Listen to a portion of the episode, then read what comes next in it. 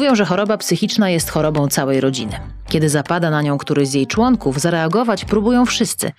Zareagować i pomóc, często emocjonalnie, gwałtownie, bez wiedzy i planu. No, trudno się temu dziwić.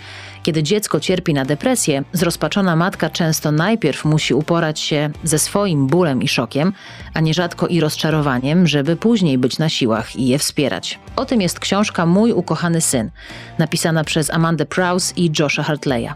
Matka i syn w poruszający sposób opisują tu zmagania z depresją ze swoich perspektyw. Jak żyć pod jednym dachem z osobą, która chce sobie odebrać życie? Jak poradzić sobie z własnymi emocjami i pomóc chorującemu dziecku? Dlaczego to takie trudne?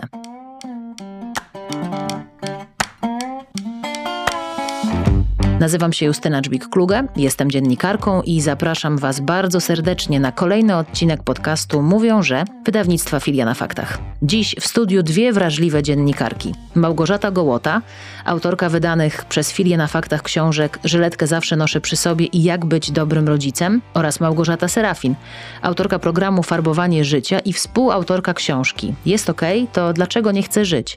Małgosia w mediach dzieli się osobistym doświadczeniem chorowania na depresję. Dziś mówimy szczerze o tej chorobie w kontekście rodziny.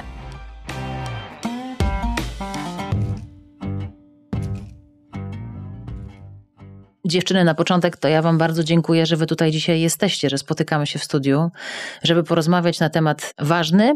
Nie powiem, że on jest trudny, bo on jest coraz bardziej codzienny, więc jak będziemy o nim tak mówili w kółko, że on jest trudny, to nie będziemy potrafili go w tej codzienności jakoś oswoić. Na okładce książki, która dzisiaj jest w tle naszej rozmowy, Mój ukochany syn, jest takie zdanie, że depresja dziecka to jest choroba całej rodziny. Jestem ciekawa, czy Wy się z tym zdaniem zgadzacie, a jeśli tak, to jak je rozumiecie? Małgosia Serafin. Małgosia Serafin zachorowała na depresję, jak była już dużym dzieckiem, chociaż dla swoich rodziców cały czas e, będę dzieckiem.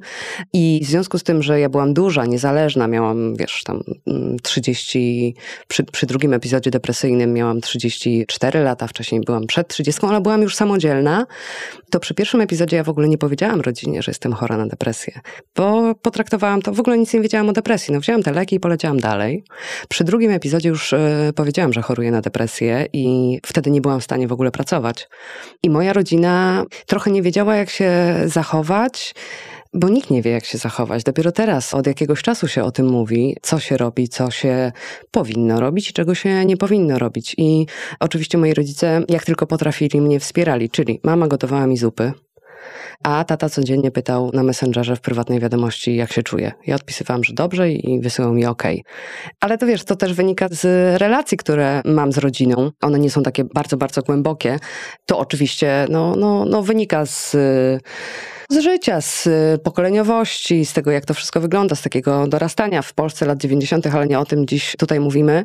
Ale faktycznie choroba dziecka mniejszego rzutuje absolutnie na całą rodzinę. Ja też jako dorosła osoba miałam takie poczucie i nie tylko jeżeli chodzi o rodzinę, ale w ogóle o przyjaciół, że ja trochę nie chcę ich obciążać w ogóle swoimi myślami albo samopoczuciem, bo to jest strasznie ciężki kaliber, ale w przypadku, jeżeli mamy do czynienia z nastolatkiem bądź y, młodszą osobą, bo też młodsze dzieci mogą zachorować na depresję. Jest to choroba całej rodziny. Bardzo często jest też terapia rodzinna wtedy stosowana, szczególnie kiedy dziecko e, ma za sobą e, pobyt w szpitalu psychiatrycznym, o czym bardzo fajnie, bardzo profesjonalnie i absolutnie z ogromną czułością pisała Małgosia Gołota w swojej książce Żyletkę zawsze noszę przy sobie. Która leży na tym stole obok książki Mój ukochany syn.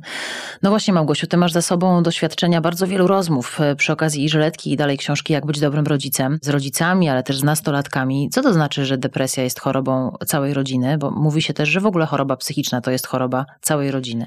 Tak, i ja bym chciała tutaj poszerzyć chyba to zdanie, czy treść tego cytatu, który to na początku przytoczyłaś z książki Mój ukochany syn, bo oczywiście w przypadku dzieci depresja jest chorobą całej rodziny, ale w przypadku dorosłych także, tak? Bo, bo depresja, czy w ogóle choroba psychiczna, czy jakakolwiek taka trudność psychiczna, jakiegoś rodzaju zaburzenia emocjonalne wymagają tak naprawdę współpracy od wszystkich osób będących w otoczeniu tej osoby, niezależnie od tego, czy ona jest dzieckiem, czy ona jest dorosłym, chociaż w przypadku dzieci no z przyczyn logicznych, tak, jest to dużo bardziej absorbujące i angażujące dla otoczenia, ponieważ dzieci nie mają takich narzędzi, takiego doświadczenia, jakie często mają lub mogą szansę mieć dorośli, tak? Dzieci są dziećmi i one wielu rzeczy nie wiedzą, nie potrafią, nie umieją, po to są dorośli, żeby je wspierać.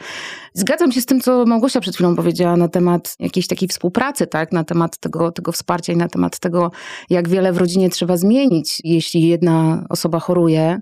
I wiem, że to jest bardzo trudny proces dla wielu rodzin nie do przejścia, natomiast wydaje mi się, że największym, największą taką przeszkodą i największą taką trudnością, która uniemożliwia te zmiany bardzo często, jest brak zgody i brak akceptacji, który gdzieś tam jednak w nas, także dorosłych, głęboko siedzi. Oprócz braku wiedzy na temat chorób psychicznych, jest też brak zgody na nie w wielu rodzinach. Ja też od moich bohaterów bardzo często to słyszę, tak? Jest w wspomnianej Żyletkę zawsze noszę przy sobie historia dziewczyny, która mówi, że jej tata choruje na depresję, a mimo to jej babcia, mama tego taty, neguje istnienie chorób psychicznych, a mama pomija temat, no bo jest trochę między młotem a kowadłem.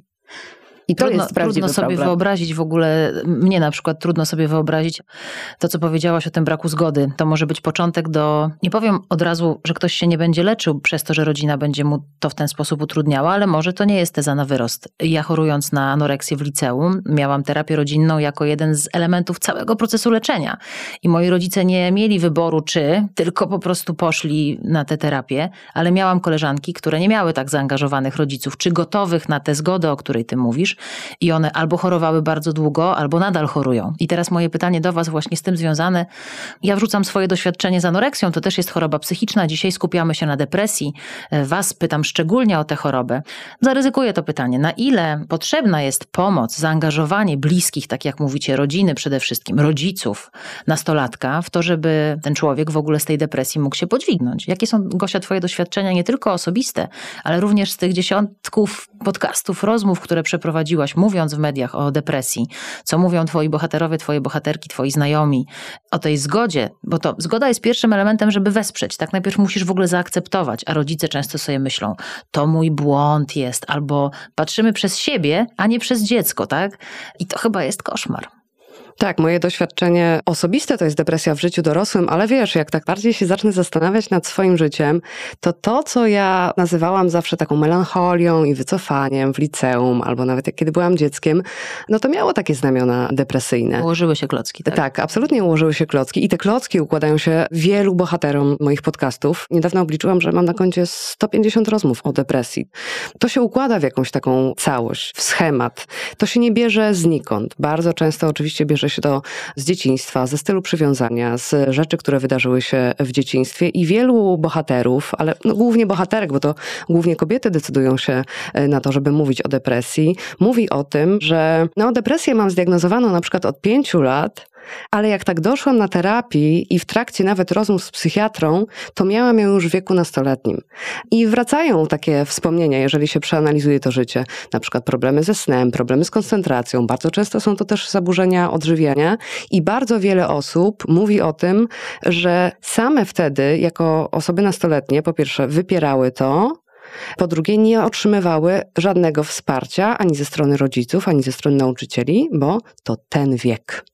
To jest Aha. ten bunt nastoletni, to są hormony i tak dalej. Ten Więc to wiek. było absolutnie ignorowane. Przy czym rozmawiam też z wieloma specjalistami a propos dzieci i młodzieży, bo wydaje mi się, że o ile dorośli już zorientowali się, że tak, to jest choroba, można o niej mówić, to jest choroba, którą się leczy, to teraz mamy absolutnie, to jest złe słowo, ale taką falę i wysyp gigantycznego kryzysu psychicznego wśród młodych ludzi. I ten bunt nastoletni od nastoletniej depresji różni się tym, że w tym buncie to dziecko ma, ma dzień focha, ale ma też dobry, drugi, tak? Albo następne 15 minut ma dobre, że to są awanturki, humory, bunty i tak dalej, ale przeplatane, tak? Z takim normalnym funkcjonowaniem. No a w depresji trudno o takie normalne funkcjonowanie. Y, No chyba, że się, wiesz, nie ma tego wsparcia, to może absolutnie depresję pogłębić i wiele razy jak rozmawiam z bohaterami, to, to też sobie wspominamy takie swoje czasy nastoletnie, swoje czasy liceum i na przykład no u mnie w liceum nie było depresji, wiesz, a dzisiaj jest depresja. Nie było, Czy po prostu my nie wiedzieliśmy, ja że mamy też, depresję? Ja byłam jakimś ewenementem w końcówce lat 90., no tak w 2000, pod koniec 90. Jakaś w ogóle anoreksja, jakiś kosmita. Ja byłam kosmitą i teraz nagle jest taki wysyp, tak? Świetny wątek. Pytanie, czy właśnie kiedyś nie było, czy ludzie nie nazywali, czy nie było tej zgody. Gosia powiedziałaś o tym, że widziałaś już jakieś swoje cechy nastoletnie, które możesz powiązać teraz z tą depresją. No i teraz jest pytanie, dziennikarze tak lubią pytać, gdzie byli rodzice, tak? No gdzie byli bliscy ludzie, to też pewnie może być opowieść, jakiś taki refren twoich bohaterów, że coś już się ze mną działo, ale nikt mnie nie zapytał, nie zrobił mi herbaty, nie zapytał, czy u mnie jest wszystko w porządku. Miałam, miałam się tylko uczyć. To jest zadanie nastolatka. To jest zadanie nastolatka. Mm, na ile, Gosia, twoim zdaniem, teraz pytanie do Małgosi Gołoty, to no jeszcze nie mówię wsparcie, tak, ale ta obecność i ta zgoda, rozwijmy ten wątek, który zaczęłaś, tej zgody osoby dorosłej, rodzica, no bo to jest najbliższa osoba, jeżeli jesteś nastolatkiem, to mieszkasz z rodzicami prawdopodobnie, tak? Z jakimi postawami tych rodziców się spotkałaś, rozmawiając z nastolatkami? Na ile właśnie to zaangażowanie, czy próba pomocy mm, skracała proces leczenia, czy ułatwiała proces leczenia? A może to nie jest takie proste, nie, jeden do nie jednego, jest takie nie? proste. Wiesz, ja myślę, że to jest tak, że coś już się zaczyna dobrego dziać ze świadomością dorosłych w Polsce. Na pewno dzięki rozlicznym kampaniom społecznym, które się, no bo to jakby te książki, o których mówimy, to są stosunkowo nowe rzeczy, tak? I moja, i Małgosi. Natomiast dużo wcześniej była kampania Twarzy Depresji, tak? Nie oceniam, akceptuję. Ona się cyklicznie odbywa. Był szereg innych inicjatyw. Ludzie zaczęli głośno mówić o tym, że chorują, że coś się z nimi dzieje. To dalej budzi duże kontrowersje moim zdaniem. Ja niedawno rozmawiałam z moją znajomą psycholog, która też miała taki dość silny epizod depresyjny i jak pojechała na jakiegoś rodzaju konferencję ze studentami psychologii i powiedziała, że poprzednim razem przeprasza, że nie była, ale miała właśnie ciężki epizod depresji, to na sali zaległa cisza, a prowadzący pogratulował jej odwagi.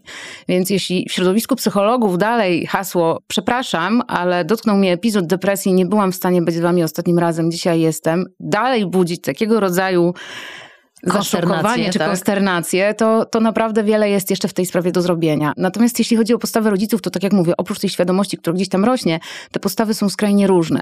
Ale faktycznie potwierdza się w różnych historiach i różnych okolicznościach fakt, że jeśli rodzic zaakceptuje to, że dziecko doświadcza różnego problemów, po prostu zaakceptuje, tak? Nie, nie zacznie zadawać tych właśnie pytań, ale dlaczego, a przecież miałaś wszystko, a co ja źle zrobiłam? I tak dalej, i tak dalej, bo to są takie pytania, które gdzieś one automatycznie nam się nasuwają, my nawet bezrefleksyjnie chyba gdzieś je w głowie słyszymy, tylko po prostu zaakceptuje taką sytuację, okay, moje dziecko jest chore albo doświadcza różnego rodzaju trudności, podejdzie do tego zadaniowo, zacznie szukać pomocy, to już temu dziecku dużo daje, tak? Bo ten młody człowiek nie zostaje sam z poczuciem, że coś jest ze mną nie tak, ale może mi się wydaje, to lepiej nic nie zrobię, poczekam, bo mama mówi, że mam się wziąć garść, tak? To mi nie pomoże, ja sam nie wiem, co mam zrobić i tak dalej. Więc jeśli ze strony rodzica jest taka zgoda, to już jest naprawdę duży sukces.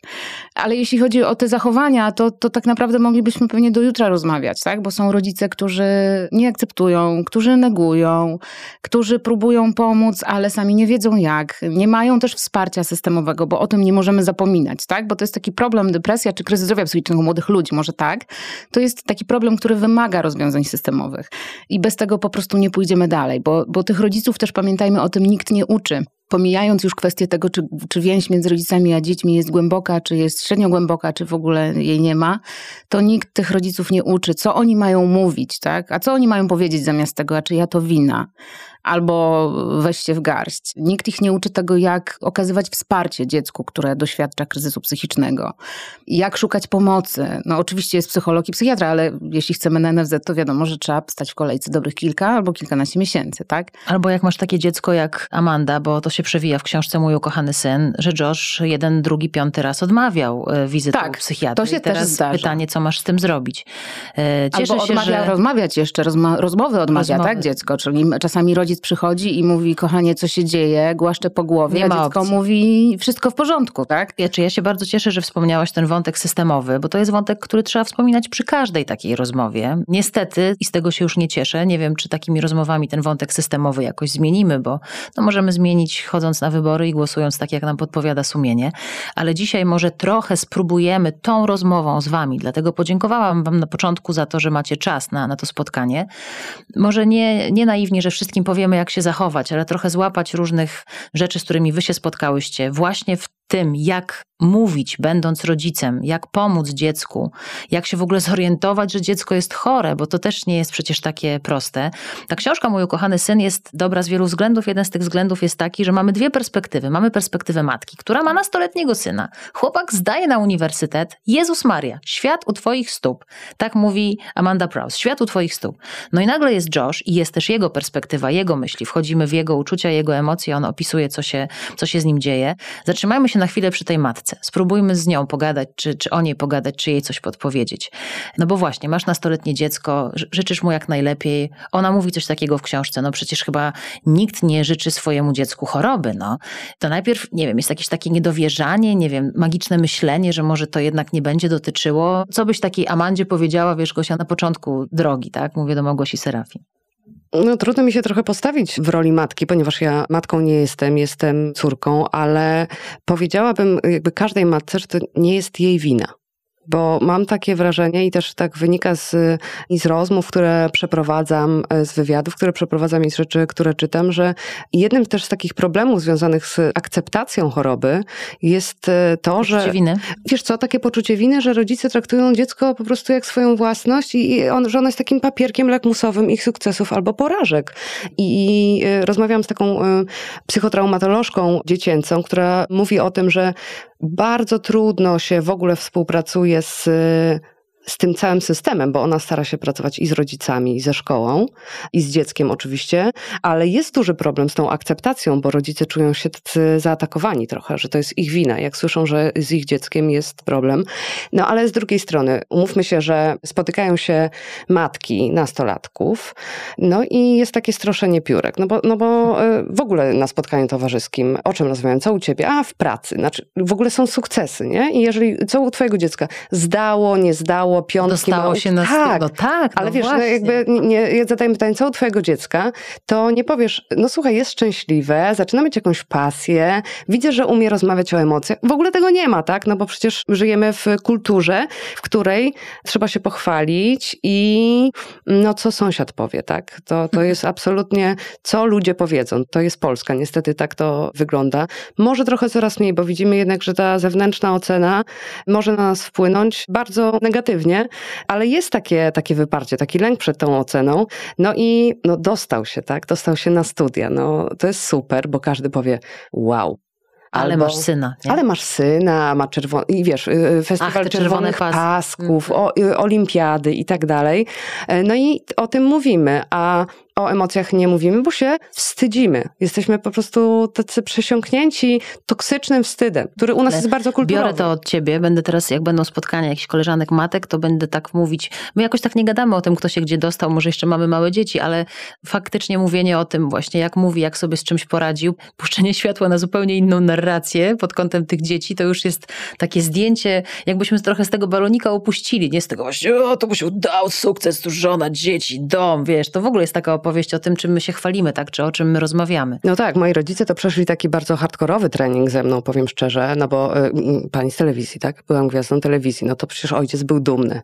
Ha. Cała wieś i tak dalej. Potem to fryzjerstwo, no to tak... Zwariowała. To już gorzej. To trochę gorzej, no bo ojciec uczył też w zawodówce fryzjerskiej i nie miał najlepszego e, zdania, no ale jak tam pan Andrzej, jakiś sąsiad powiedział, że o, odważna dziewczyna, no to ojciec tak trochę bardziej. No i potem ja na YouTubie, wiesz, opowiadam, że mam depresję i rodzice poznają swoje dziecko z YouTube'a, nie? No to też takie poczucie wstydu, ale no potem jak już e, też sąsiedzi zaczęli mówić, że wow, że odważna, no to, to też oni, no to rzeczywiście dobrą robotę robisz, ale lekko ze mną nie mieli, bo Małgosia, teraz to pytanie do Małgosi Gołoty. Mamy dwie Małgosie dzisiaj. To jest z jednej strony jest uśmiech na twarzy, a z drugiej dlatego ciągle mówię wasze nazwiska, żeby było wiadomo, która się e, włącza do rozmowy.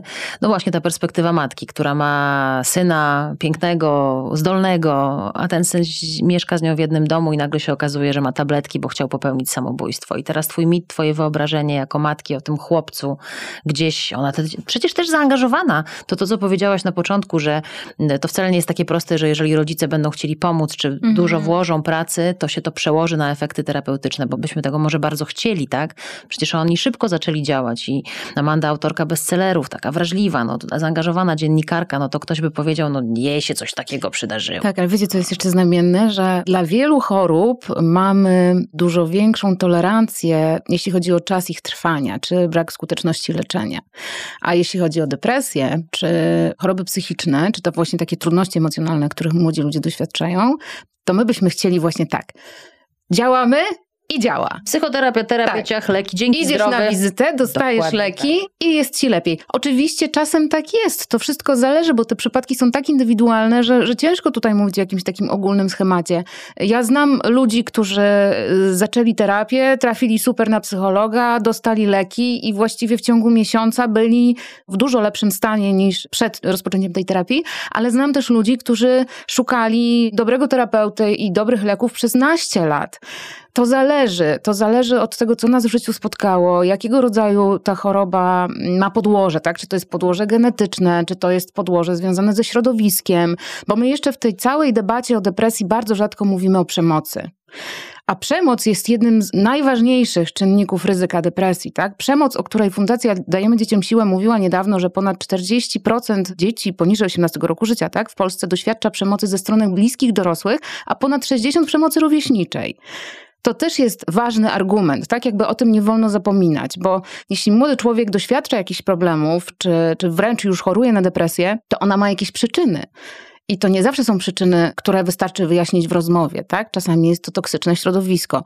Więc jeśli chcemy pomóc temu młodemu człowiekowi, to fajnie, żebyśmy oprócz wyzbycia się poczucia winy, o czym Małgosia powiedziała przed Mm. chwilą, spojrzeli też tak szerzej na tą sprawę, tak? Na wszystko, co nasze dziecko spotyka. Spojrzeli krytycznie na siebie, spojrzeli z otwartą głową na to dziecko, tak? Na całe jego życie, na całe jego otoczenie, na jego wrażliwość. Przyjęli też to, co nam często niestety sprawia trudność. Ja mówię na bazie też własnych doświadczeń, bo ja mam córkę, czyli do wiadomości należy przyjąć, że nasze dziecko nie jest jak my.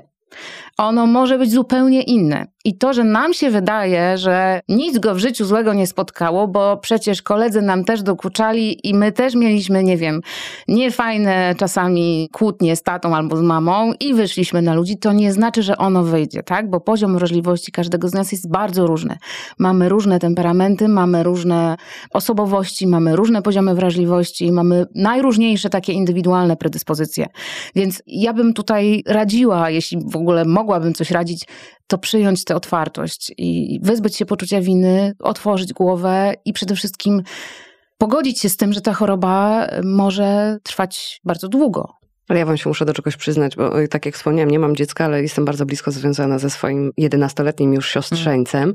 I taka, wiecie, taka jestem już oczytana, tyle tych podcastów i tyle rozmów, już taka wszechwiedząca. Wie, no. Tak, niemalże. I jak on mi opowiadał jakąś sytuację, z mojej perspektywy, z perspektywy osoby dorosłej, no sytuacja taka, jakich jeszcze będzie miał milion w życiu. No i ja z automatu już po prostu wzięłam oddech i, i już zaczęłam. Chciałaś radzić już. Ja chciałam radzić, ale powiedzieć, stary, czym ty się tak przejmujesz? zwanej dobrej wierze. I taką, Oczywiście. wiecie, taką chciałam pocieszkę mu zrobić, że, że ja w twoim wieku i chciałam mu pokazać, że to nie jest takie straszne. A potem sobie myślałam, co ty robisz w ogóle? No i ugryzłam się w język, zapytałam go, jak się z tym czuje? Czy to jest dla niego trudne? Wiesz, w ogóle jakieś pytania zadałam o emocje, ale zauważyłam, że, że ja naprawdę chciałam mu pokazać, że będzie takich sytuacji jeszcze bardzo dużo w życiu, że to nic strasznego się nie stało, bo ja z perspektywy osoby dorosłej wiem, że będzie ich mnóstwo. Ale na przykład jedną z bohaterek mojej książki jest e, nastolatka, która no też do kryzysu depresyjnego, oprócz tego, że doszło w pandemii, no to takim wyzwalaczem było to, że zerwał z nią chłopak. I jak sobie pomyślę o sobie nastoletniej, to ja w ogóle nawet w takiej sytuacji byłam w strasznej rozpaczy. Wiem, że gdybym powiedziała na przykład mojej mamie, to ona z perspektywy dorosłej kobiety powie mi, tego kwiatu, to, Dziecko, no, a, no no i taka jest prawda, tylko że dla nastolatka to jest najstraszniejsza Mhm. sytuacja, więc pytajmy, jak się czuje i, i dajmy prawo do naprawdę przeżycia bardzo trudnych emocji. Te pocieszki w dobrej wierze są najgorszą rzeczą. I ja nie mówię, że one są, że to jest nieczułe. Nie, po prostu my nie umiemy inaczej, bo nie umiemy rozmawiać o emocjach, więc też chcemy odwrócić taką uwagę. Słuchaj, bo ja miałam taką sytuację i trochę zabrać tego cierpienia. Tak, tak. A co jest, jest głupotą. Nie jest ta droga. Zwróciło moją uwagę dwa wątki, które poruszyłyście. Jeden to jest wątek, o którym mówiła Małgosia Gołota, mianowicie długość trwania depresji. Myślę, że warto się nad tym pochylić. A drugi wątek to jest taki, o którym ty mówiłaś, Małgosiu, o tym, że no dobra, nastolatek to dzisiaj jest smutny, jutro jest wesoły, a taki na przykład Josh, który jest bohaterem tej książki, mówi coś takiego. Każdy dzień był smutny, każdy dzień był taki sam, każdy dzień był wyczerpujący. I teraz masz nastoletnie dziecko, myślisz sobie ten czas, prawda, nastoletni, no coś tam się z nim dzieje, różne emocje, hormony, ale każdy dzień jest zły. On nie chce wyjść z tego pokoju. On siedzi w tym domu. I teraz wariujesz, no nie wiesz, co masz zrobić, tak? nie wiesz, jak się zachować. Ale taka jest perspektywa osoby z depresją, że ona nie poklepiesz jej po ramieniu, nie powiesz, będzie dobrze, on powie, okej, okay, to tak nie działa. Jest to trudne takie rozróżnienie.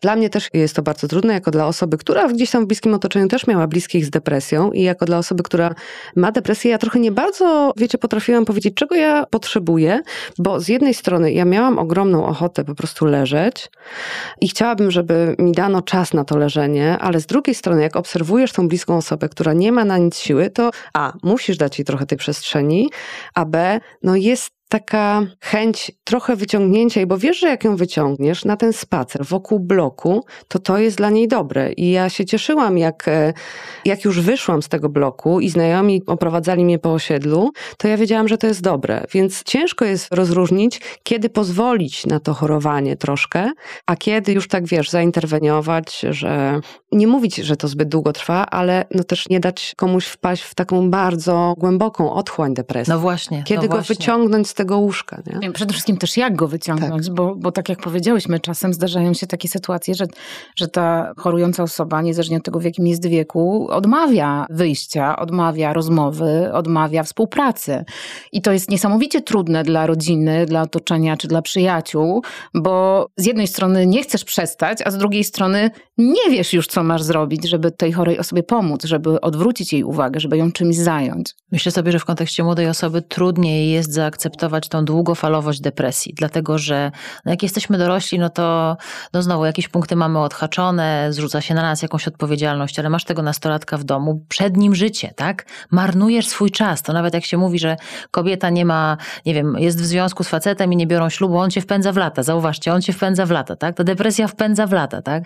Małgosiu, tu pytanie do Małgosi Gołoty, bo ty ten wątek rozpoczęłaś. No jakby jaki jest termin depresji? W sensie kiedy... Nie ma, nie ma, nie ma terminu. Nie do osiemnastki się skończy? Nie, tu mamy dziewiętnastoletniego chłopaka, zachorował w tym wieku. No, główna bohaterka, czy też jedna z, z głównych, tak? Joasia Żeletkę zawsze noszę przy sobie, która zresztą pojawia się tam pod swoim imieniem, nazwiskiem i też sporo robi, jeśli chodzi o nagłaśnianie i takie normalizowanie tematu depresji. Ma dziś, zdaje się, 25 lat, a choruje od ósmego roku życia i dalej choruje. Już w tej chwili miała postać lekooporną, więc jest to bardzo trudna do wyleczenia depresja. Cały czas jest pod opieką psychiatry, pod opieką terapeuty i nie ma takiego tak, że ma pani jeszcze trzy miesiące i potem będzie pani zdrowa. Być może wyzdrowienie zajmie jej pół roku, a może następnych 25 lat. Tego nikt nie wie. Więc to też jest taka, taka rzecz, o której warto mówić, bo to też ułatwia dorosłym, czy też właśnie ludziom z bliskiego otoczenia młodego człowieka tą akceptację, ułatwia uzyskanie tej zgody wewnętrznej na to, że jest źle, że to może potrwać i przestajemy się frustrować tym, że próbujemy coś zrobić, a to nie działa, tak? I to, to nie jest tak, jak właśnie przed chwilą zainscenizowałaś, że poklepiemy kogoś po plecach i powiemy, no, to już lepiej. On wstanie tak? rano i powie, tak, tada. dobra, już spoko, nie? Bo to, bo to wtedy jest po prostu kiepski dzień. To się nie nazywa depresja, tylko kiepski dzień. Każdy z nas może mieć kiepski dzień i wtedy faktycznie poklepanie po plecach, czy nie wiem, wycieczka do kina albo na basen y, może pomóc, tak? To, to jest kiepski dzień. A jeśli mówimy o depresji, to to jest taka choroba, gdzie niestety wiele z tych zabiegów, o których mówimy, po prostu nie działa.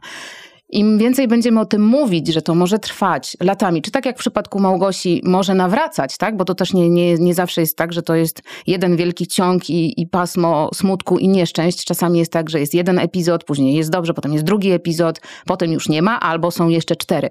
To jest wszystko bardzo, bardzo, bardzo, bardzo, bardzo indywidualne i o tym trzeba naprawdę mówić e, bardzo głośno I mnie się wydaje, że rodzice w Polsce tego potrzebują. Ja tutaj pozwalam sobie na tą hipotezę, bazując na rozmowach, które ja odbywam z rodzicami. Tak? Oni potrzebują takiej solidnej dawki wiedzy. Skąd to się bierze, jak to działa, co ja mam powiedzieć, jak długo to będzie trwało. To są takie pytania, które bardzo często padają.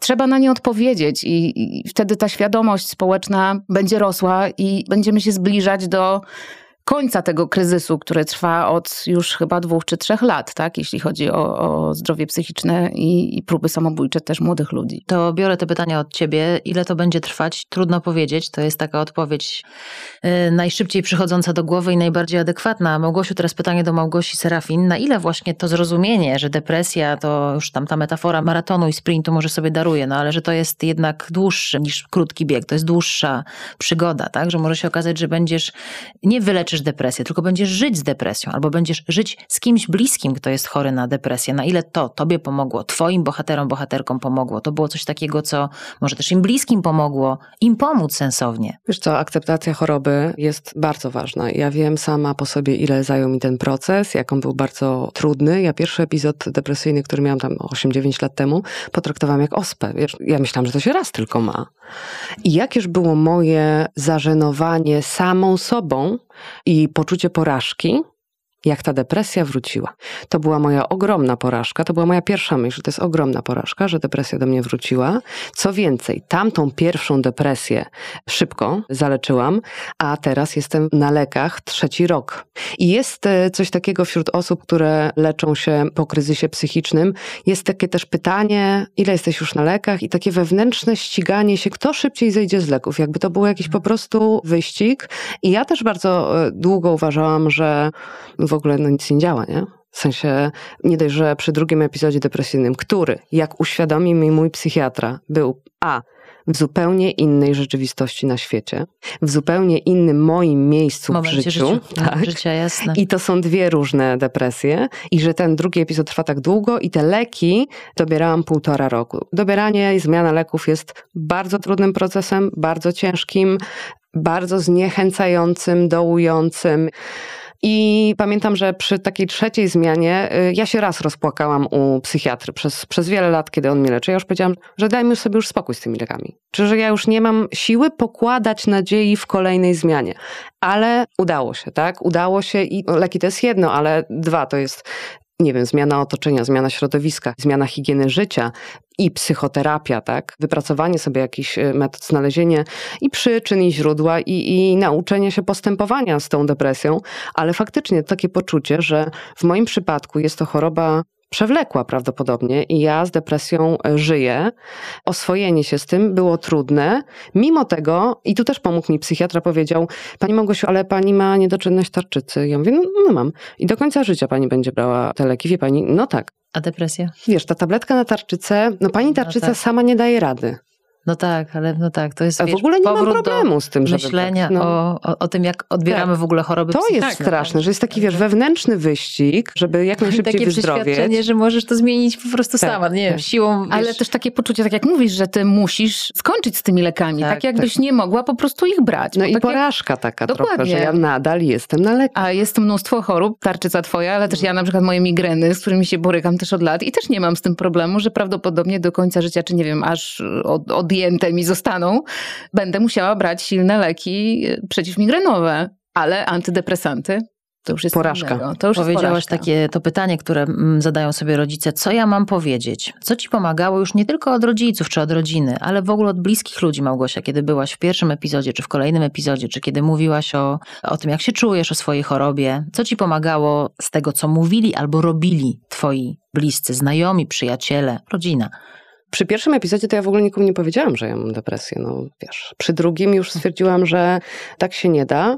Bardzo mi pomagało to, że oni nie dawali mi takich złotych rad pod tytułem będzie dobrze, będzie lepiej. Wiesz, ja też przy tym drugim epizodzie i w ogóle w procesie psychoterapii trochę zmieniłam otoczenie.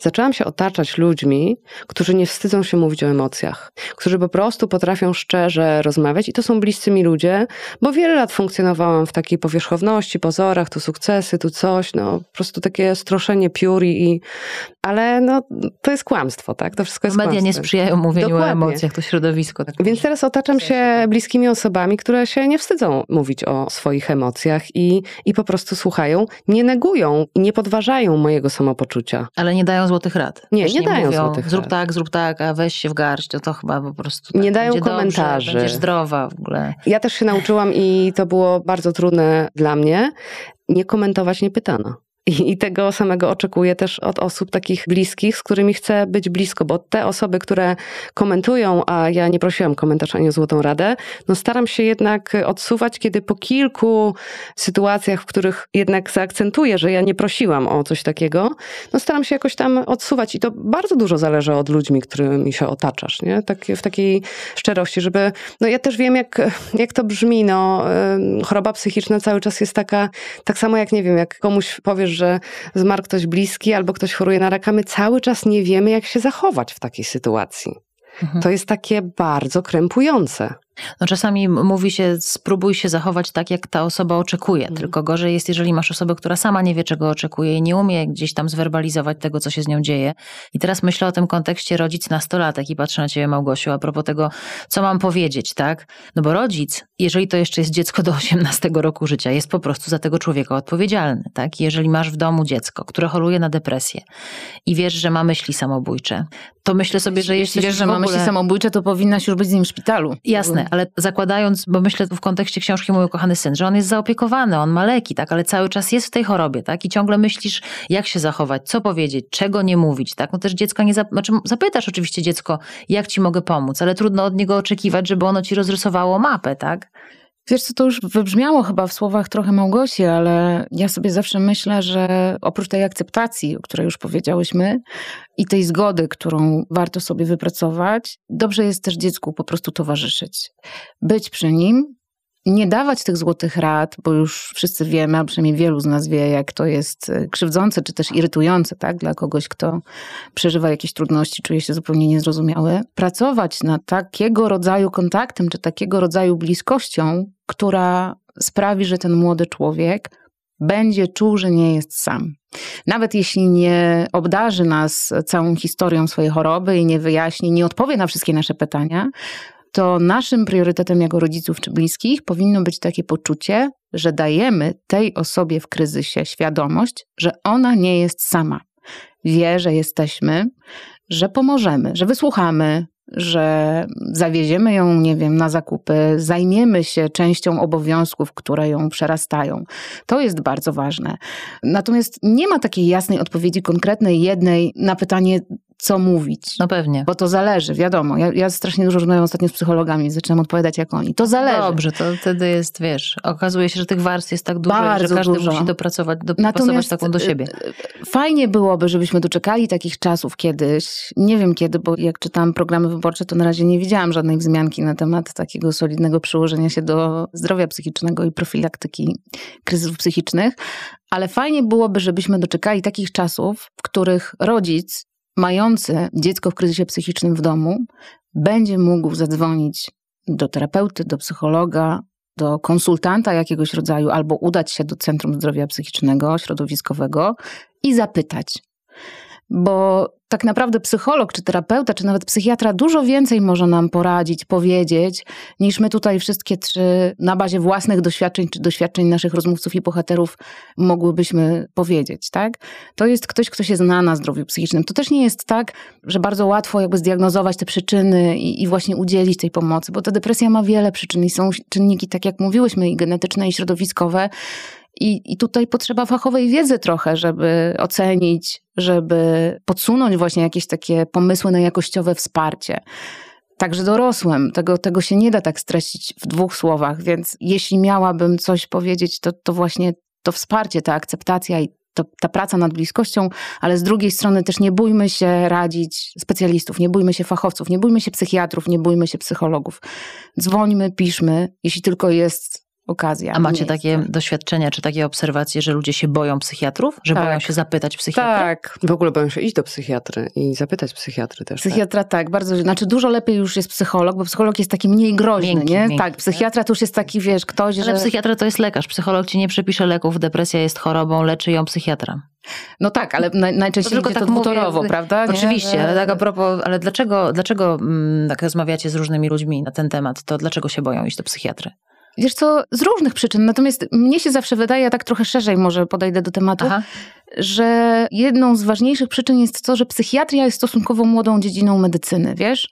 I my dość nieufnie do niej podchodzimy. Ja niedawno nagrywałam takiego audiobooka o właśnie różnych eksperymentach związanych z psychiatrią, które miały miejsce w latach 60. i 70. Tak naprawdę, nie wiem, no w latach 50. jeszcze robiono lobotomię, tak? Na, na, na choroby psychiczne, czy jakiegoś rodzaju kryzysy, tak? Elektrowstrząsy i tak dalej. Więc my mamy cały czas w pamięci, to jest bardzo niedawno tak naprawdę, cały czas mamy w pamięci, że to są jakieś takie straszne rzeczy, jakieś takie mało nam znane, mało rozumiemy z tego wszystkiego. Nie pomaga też fakt, że nie ma żadnego badania, ja pytałam psychiatry, z którą kiedyś pracowałam, który na przykład powiedziałoby, ma pani za niski poziom serotoniny.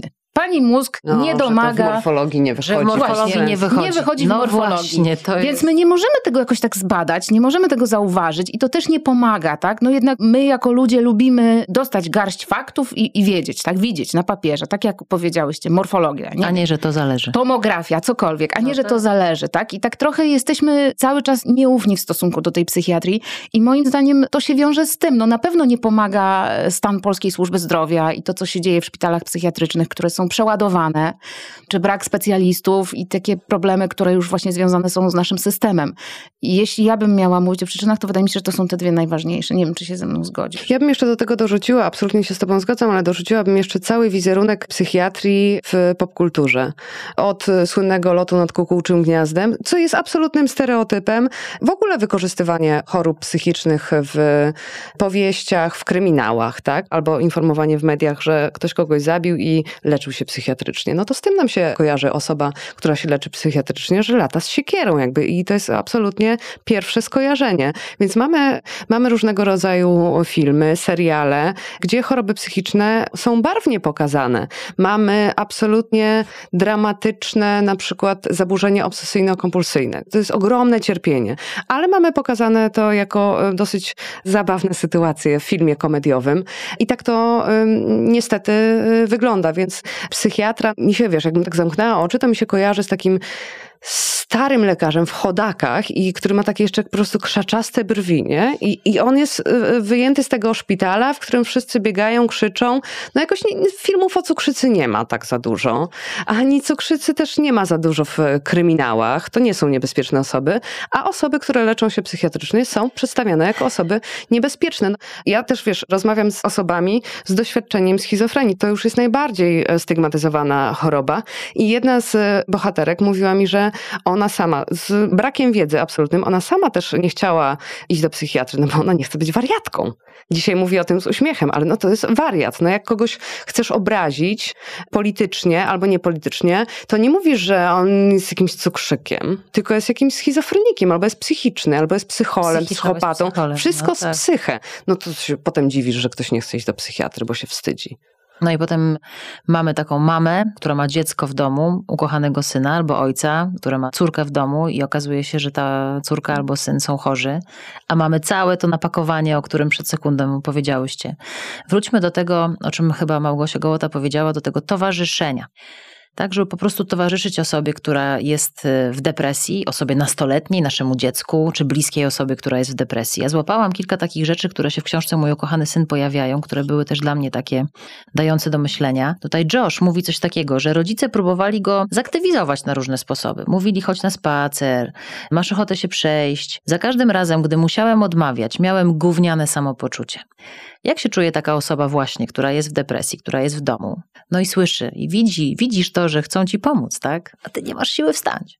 No, trudno jest wstać, ale trudno jest też zgodzić się na ten spacer, bo to nie jest lenistwo. Znaczy, w sensie fizycznie nie masz siły wstać. Tak jakby ktoś spuścił z ciebie powietrze i jakbyś miał takie low battery, że w ogóle leżysz, te mięśnie nie działają, to ciało daje czadu. Y, tak negatywnie w depresji. To nie jest tak, że, że leżysz i jesteś smutny. To, to, to ciało już po prostu powoduje, że nie masz siły się y, doczołgać do, do łazienki. Ja pamiętam kiedyś taki dzień, że odkurzałam na 10 razy, bo tak sobie pomyślałam, że kurde, ja się boję tak leżeć, nie? Boję się, że już mnie tak pochłonie, no to wstanę, poodkurzam. I włączałam ten odkurzacz i po prostu płakałam i myśląc, ej, to odkurzanie nie ma sensu, bo ten dzień nie ma sensu, bo moje życie nie ma sensu. I tak na 10 razy to odkurzanie.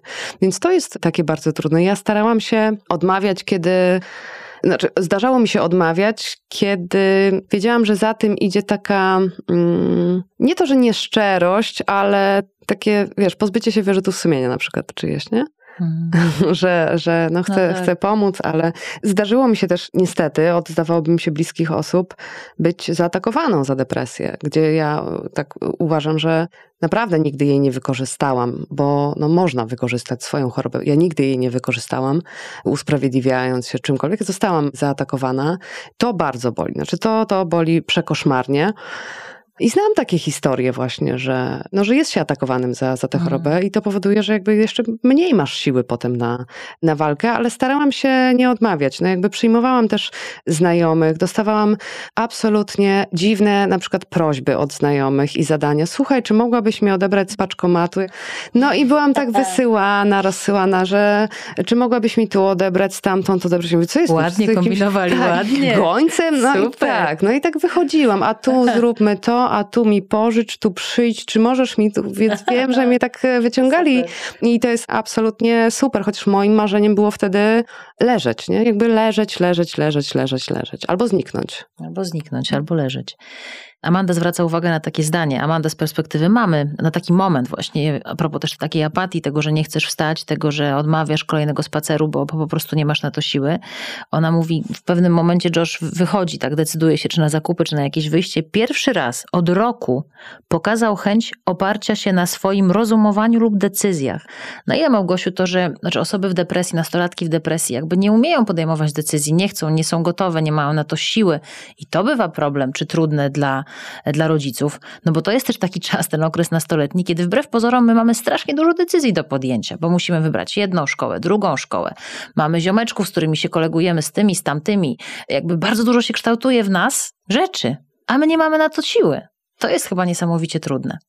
No jest, ale ja tu jeszcze chciałam tylko mm, Bardzo proszę. uzupełnić trochę wypowiedź mojej poprzedniczki, że jak ja sobie przeglądałam początek tej książki, Mój ukochany syn, to właśnie pomyślałam sobie, że to jest straszne, że ci rodzice, co wynikało zapewne z niewiedzy, bo oni raczej sprawiali wrażenie oboje, tak? Czyli ten ojczym i matka Josha, bardzo takich zaangażowanych i gdzieś tam kierujących się dobrem obu tych synów, że oni ani razu nie przyszli do tego syna w tym głębokim kryzysie i nie powiedzieli mu: Słuchaj, odpuść sobie ten projekt, olej te studia, pójdziesz za rok, skup się na sobie. Dla nas to jest ważne, że ty teraz doświadczasz tych trudności, chcemy ci pomóc. Oni go aktywizowali, oni go wyciągali, natomiast właśnie w nim rodziło się takie poczucie, Jezu, ja się czuję tak okropnie, bo oni chcą mi pomóc, a ja nie mam siły, ja nie chcę, ja ich odrzucam, tak? To jest, to jest taki właśnie modelowy przykład. W takich sytuacjach można czasami odpuścić taką nachalną aktywizację i postawić na taką właśnie szczerą rozmowę, usiąść przy tym dziecku czy tym młodym człowieku i powiedzieć mu: Słuchaj, jeśli nie masz siły podejmować tych decyzji teraz, to ich nie podejmuj. Mhm. Tak naprawdę ten rok, czy nawet dwa lata, to wszystkie już tutaj wiemy, bo jesteśmy solidnie po trzydziestce, nie zrobi dużej różnicy.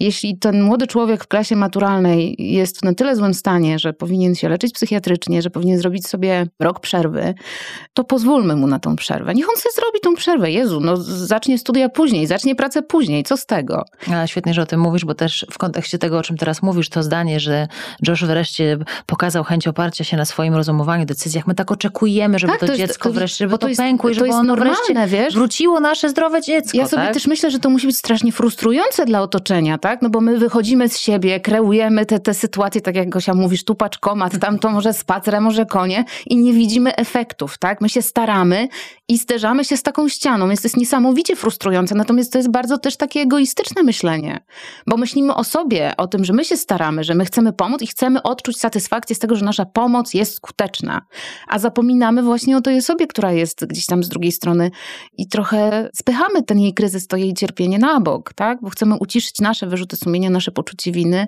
nasze poczucie sprawczości zaspokoić. I mieć ten efekt. I mieć, ten, ten efekt. efekt.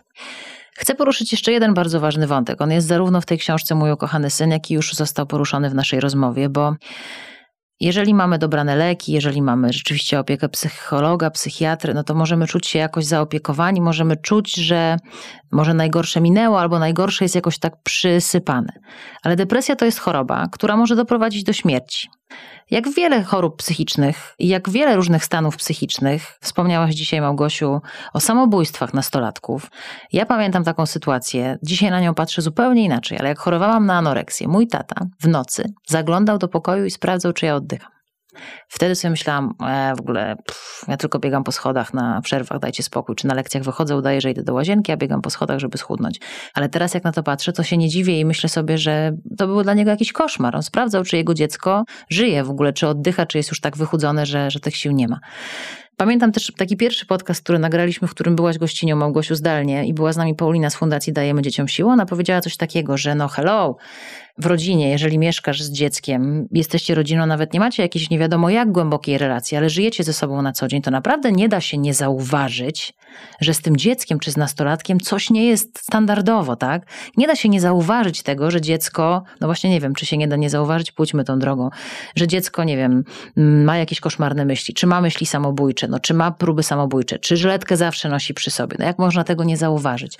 Czy można tego nie zauważyć? I jak się zachować w takiej sytuacji, jak jesteś jak mój tata, który nie wie, czy ten człowiek tam po prostu daje radę. No jak się zachować, to tak jak już powiedziałyśmy, to jest to nie ma takiej jasnej odpowiedzi, jak się zachować. Na Ale pewno, mamy chwilę na kilka wersji. E, na pewno nie, nie warto ignorować. Natomiast e, jeśli chodzi o to, czy da się nie zauważyć, to ja tutaj mogę się podeprzeć takim, bardzo mnie zawsze satysfakcjonowała ta odpowiedź ze strony psychologów, czy terapeutów, czy też psychiatrów, bo ona jest taka bardzo łatwa do wcielenia w życie. Czyli jeśli Twoje dziecko ma problem z normalnym, codziennym funkcjonowaniem, typu odkurzanie, nie wiem, chodzenie do szkoły, i widać jakąś dużą zmianę w jego sposobie bycia, to zawsze jest to powód do obaw. Znaczy to duża zmiana, czyli tak. nie tylko gorsze oceny i duże nieobecności, ale też w drugą stronę, tak? Bo są też młodzi ludzie, którzy tak bardzo nie chcą czuć tego cierpienia, tego bezsensu, że uderzają po prostu w jakąś katorżniczą liczbę zajęć pozalekcyjnych, że nagle zaczynają dostawać piątki i szóstki, podczas gdy całe życie na przykład jechali na trójach, nie? I było im z tym dobrze. Więc to, to jest ta duża zmiana, tak? To nie, nie zawsze jest tak, że bo nam, my, my często tak myślimy, że jak ktoś ma depresję, to on zawala pracę, studia, studia, szkołę i w ogóle nic nie robi. To też nie zawsze tak działa, ale widać dużą zmianę. No i tą zmianę jest bardzo łatwo zauważyć. Tak samo jak właśnie takie problemy w codziennym funkcjonowaniu. Bo to, że jak kiedyś doktor Ewa Wojdyło-Siatyńska powiedziała, to, że nasze dziecko miało rozładować zmywarkę, a nie rozładowało, bo szykuje się na imprezę i jest o to wielka awantura, to jest absolutnie normalne, tak? To, to nie o to chodzi. Chodzi o to, że widzimy, że przestaje o siebie dbać, tak? Przestaje mieć siłę na jakiekolwiek aktywności. To są takie takie sygnały, które nie podpadają już pod normalny wiek dojrzewania. Ten wiek, ładnie tak, mówi, tak ten wiek, ten wiek, z którego się wyrasta. To są takie sygnały, które zawsze są powodem do niepokoju i do zainteresowania się, tak? Może być tak, że to jest jakiś mniejszy kryzys, który dziecko przejdzie bez, nie wiem, pobytu w szpitalu psychiatrycznym czy bez farmakologii, oczywiście, ale to nie znaczy, że e, należy go ignorować, bo może być też tak, że jest to już taki bardzo poważny symptom no e, ciężkiego epizodu, na przykład depresji. Ale co, podchodzisz, Gosia, teraz pytanie do Małgosi Serafin do osoby, która jest w depresji, mówisz, nie chcesz się zabić? Nie zadajesz takich pytań. Mogę ci pomóc, jakby, czy nie masz myśli samobójczych, no nie wejdziesz do głowy osoby, która jest chora, ale widzisz, że jest źle, ale chcesz pomóc im. Wiesz co, mi się wydaje, że w ogóle to pytanie o myśli samobójcze jest takim bardzo trudnym pytaniem. I dla pytającego, i dla tego, kto, kto jest pytany. Bo to są tak przerażające myśli, że masz takie poczucie, że one są nie twoje. Mm, ale to jest ten moment, bo kiedy już się pojawiają myśli samobójcze, no to to już jest absolutny moment, już taki ostateczny, żeby iść do psychiatry, bo ja oczywiście, wiesz, ja dopiero wtedy poszłam, dopiero jak miałam myśli samobójcze, a jak miałam bezsenność czy jakieś inne rzeczy, to jeszcze nie, no jeszcze nie, no to, to, to jeszcze można przetrwać, ale te myśli samobójcze już były tak przytłaczające, tak przerażające i tak nie moje, że wtedy pomyślałam sobie, oho, dobra, czyli tak po prostu ja wariuję, nie? że miałam takie poczucie, że wariuję. I to jest bardzo bardzo często ten moment też, jak rozmawiam z wieloma osobami, że idą do psychiatry po pomoc dopiero jak już zaczynają mieć myśli samobójcze. Nie znam nikogo, kto by poszedł do psychiatry po, kolokwialnie mówiąc, ustawowym czasie, jak jest w, w wytycznych. Minimum dwa tygodnie złego samopoczucia, jakby odpuszczenie właśnie różnego rodzaju aktywności, rzeczy, które się lubi i tak dalej. To już zaobserwowaniu przez kilka tygodni u siebie czegoś takiego już wypadałoby się skonsultować, ale nie znam nikogo, kto by poszedł tak szybko. Raczej są to miesiące, jeśli nie lata bo spotkałem się z tym, że to są również lata tego, że no dobra, jakby nic mi się nie chce, no ale nie wiem, pracuję, będę jeszcze więcej pracować, albo znajdę sobie jakąś używkę, tak, no to, to też jest bardzo często szybki taki pomysł, żeby się podleczyć różnego rodzaju używkami, ale nie tylko używkami, bo mamy też uzależnienia behawioralne, takie tak naprawdę to też na, wiesz, na, na inny sezon akceptowany społecznie absolutnie pracoholizm, jakby też e, można zatem świetnie kryć depresję, zakupoholizm i wiele, wiele innych. Przegięcie ze sportem też może być uzależnieniem, też może być ucieczką, też może być jednym z, z takich objawów jakiejś takiej walki z, z depresją, że tak, tych, tych endorfin sobie naczerpię, to, to miną mi te wszystkie myśli, więc e, tych ucieczek jest e, bardzo, bardzo dużo i wydaje mi się, że żeby zapytać jakąś osobę, jak się czuje, powinniśmy po prostu nie wstydzić się o to zapytać. Jak się czujesz? I dać taką, taki rodzaj takiego wsparcia i, i takiej szczerości, żeby ta osoba też nie bała się i nie wstydziła się odpowiedzieć, jak się naprawdę czuje że wcale może nie jest tak jak tytuł mojej marka książki, jest, jest okej, okay, bo to jest taka klasyczna odpowiedź. No, tak. no, jak ktoś cię pyta, co tam, no jest okej, okay, ale nie chcę żyć, nie? Ale odpowiadasz zawsze, że jest okej, okay. to jest tak automatyczne, sam chcesz wierzyć, że jest okej, a dwa, no, no co będę mówił, że nie jest w tym świecie? Hmm. Super jest. Hmm. Chciałaś coś dodać? Nie, pomyślałam sobie tylko, że z takim szczerym zainteresowaniem pytanie, jak się czujesz, zadajemy tylko kobietom w ciąży chyba w tym kraju i wtedy jesteśmy gotowi na różne odpowiedzi. Natomiast poza tym... Bylebyśmy zadawały im to pytanie, zadawali ze szczerym zainteresowaniem. Faktycznie, jak się ktoś pyta, jak się czujesz, to, to, to nawet chyba nie jest gotowy na odpowiedź źle pojawia się taka bardzo duża konsternacja, jak ktoś się zbierze na odwagę i powie, słuchaj, jest, jest do dupy, straciłem pracę, nie wiem, żona mnie zostawiła, albo ja zostawiłem żonę, albo nie wiem, moje dziecko jest chore. Bardzo trudno jest nam też reagować na takie komunikaty, tak jak Małgosia powiedziała. My żyjemy w takim świecie, gdzie właściwie smutek jest passé cierpienie różnego rodzaju i takie życiowe trudności. O tym się nie mówi, a jeśli się mówi, to raczej jest to taki monolog niż dialog. Za tym pytaniem do kobiety w ciąży, jak się czujesz po jej jakiejkolwiek odpowiedzi, bo tu nie o odpowiedź chodzi i tak zaraz poleci dobra rada. Słuchaj, bo jak ja byłam w ciąży, tak. więc tak. to też nie jest słuchanie, nie? Tak. To na koniec, jak się czujecie?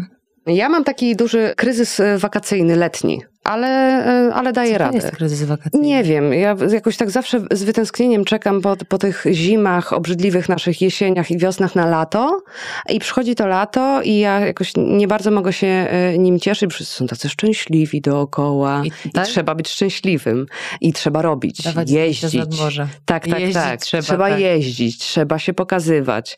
Więc w tym roku świadomie w ogóle się nie opaliłam zupełnie. Nie? No nie przed jesteś opalona. Nie, no tak, Mimochodem bo, bo słuchaj, bo jeżdżę na tym rowerze, bo no trzeba. Dobra. Ale nie, nie, nie, nie powiedziałabym, że jestem w jakiejś takiej super formie życia. Wakacyjnej. E, tak, że w takiej formie wakacyjnej czuję się bezpieczna sama ze sobą. To też jest bardzo ważne dla mnie. Czuję się bezpiecznie. Ja tylko się czuję zmęczona. Ja klasycznie się czuję zmęczona wakacjami, ale w, w, sensie, o którym już mówiłam przed anteną, czyli macierzyństwa w wakacje, kiedy trzeba być bardzo kreatywnym i bardzo twórczym. Jeśli się nie pracuje na przykład w szkole i też nie ma się wakacji, tylko cały czas człowiek musi zawodowo te 6 do 8 godzin poświęcać na pracę, a, a ma się na kwadracie też dzieci, o których mówimy i to też w kontekście właśnie tego, o czym się teraz tyle mówi, czyli nie zostawiajmy dzieci samych, dzieci, dzieci trzeba gdzieś tam wspierać, jakoś im czas organizować, tak? I, I to jest niesamowicie wyczerpujące w wakacje, kiedy człowiek ma i pracę, i dzieci, i to poczucie, że kurczę, to dziecko nie może siedzieć w tym pokoju cały czas samo, bo, bo fajnie by było, żeby gdzieś wyszło, żeby coś zrobiło, a ja tu nie mam czasu. Więc ja klasycznie od lat już prawie 11 w wakacje jestem. Ja słyszałam, że jak się nudzę, to mam się rozebrać i pilnować ubrania. To ja też tak słyszałam. Tak, zdania, które słyszeliśmy, to jest ja temat Jestem w, w desperacji, to czasem tak żartuję. Tak, tak dobra, to jest dobre. E, ja też jestem bardzo zmęczona. Jestem kilka dni przed urlopem, ale cieszę się, że udało mi się znaleźć w sobie siłę na tę rozmowę, bo to jest ważna rozmowa i dziękuję Wam za nią. I mam nadzieję, że dla tych, którzy jej posłuchali, też będzie ważna. Bo chociaż systemowo jest jak jest, to my tak trochę jak ten owsiak, taki niezależny system Wielkiej Orkiestry Świątecznej Pomocy, mamy taki niezależny system mówienia, normalizowania chorób psychicznych, mówienia o tym, że bywa ciężko, że się jest zmęczonym, ale mimo wszystko trzeba być człowiekiem i dostrzegać tego drugiego, również tego małego. Dzięki Wam dziewczyny. Dzięki. Dziękujemy. Dobrego i do usłyszenia. Zawsze przy takich okazjach jak nasza dzisiejsza rozmowa z Małgorzatą Gołotą i Małgorzatą Serafin warto przypomnieć ten numer 116 111. Telefon zaufania dla młodzieży prowadzony przez Fundację Dajemy Dzieciom Siłę. Jeśli jesteś osobą w kryzysie psychicznym, zadzwoń. Tam zawsze odbierze ktoś, kto będzie cię chciał wysłuchać. Na koniec zostawię was ze słowami Josha. Czasami wydaje nam się, że wsparcie osoby chorej psychicznie to jakiś Monteverest. Nie wiemy, co powiedzieć, jak się zachować, czujemy się bezradni i przytłoczeni. Tymczasem, jak pisze Josh, warto zacząć od naprawdę drobnych gestów. Opiekunom, strażnikom, przyjaciołom, doglądającym osoby z depresją chcę powiedzieć: pamiętaj, proste rzeczy powodują ogromną różnicę. Podobnie jak w każdej chorobie fizycznej, zadbaj o to, żeby chory miał dość wody albo zapasz filiżankę herbaty. Wyprowadź chorego z domu, na świeże powietrze lub po prostu otwórz okno. Posiedź z chorym w milczeniu, a jeśli to właściwe, zajmuj jego uwagę spokojnymi komentarzami prezentującymi uzasadnione powody do pozostania przy życiu, do zachowania nadziei. Przypominaj mu o ludziach darzących go miłością i o różnicy, jaką oznacza dla nich jego obecność w ich życiu. Prowadź łagodne rozmowy o przyszłości, o czymś uchwytnym, jakimś wydarzeniu albo dniu. Przekazuj choremu przesłania niosące nadzieję i pozytywne uczucia. Potrzymaj chorego za rękę. Dziękuję, że wysłuchaliście kolejnego odcinka podcastu Mówią, że wydawnictwa Filia na Faktach. Gościniami były dziś Małgorzata Gołota i Małgorzata Serafina. Rozmawiałyśmy wokół książki Amandy Prowse i Josha Hartleya Mój ukochany syn. Autorem przekładu tej książki jest Adam Tus. Zachęcam Was najserdeczniej do lektury i mówię do usłyszenia w następnym odcinku.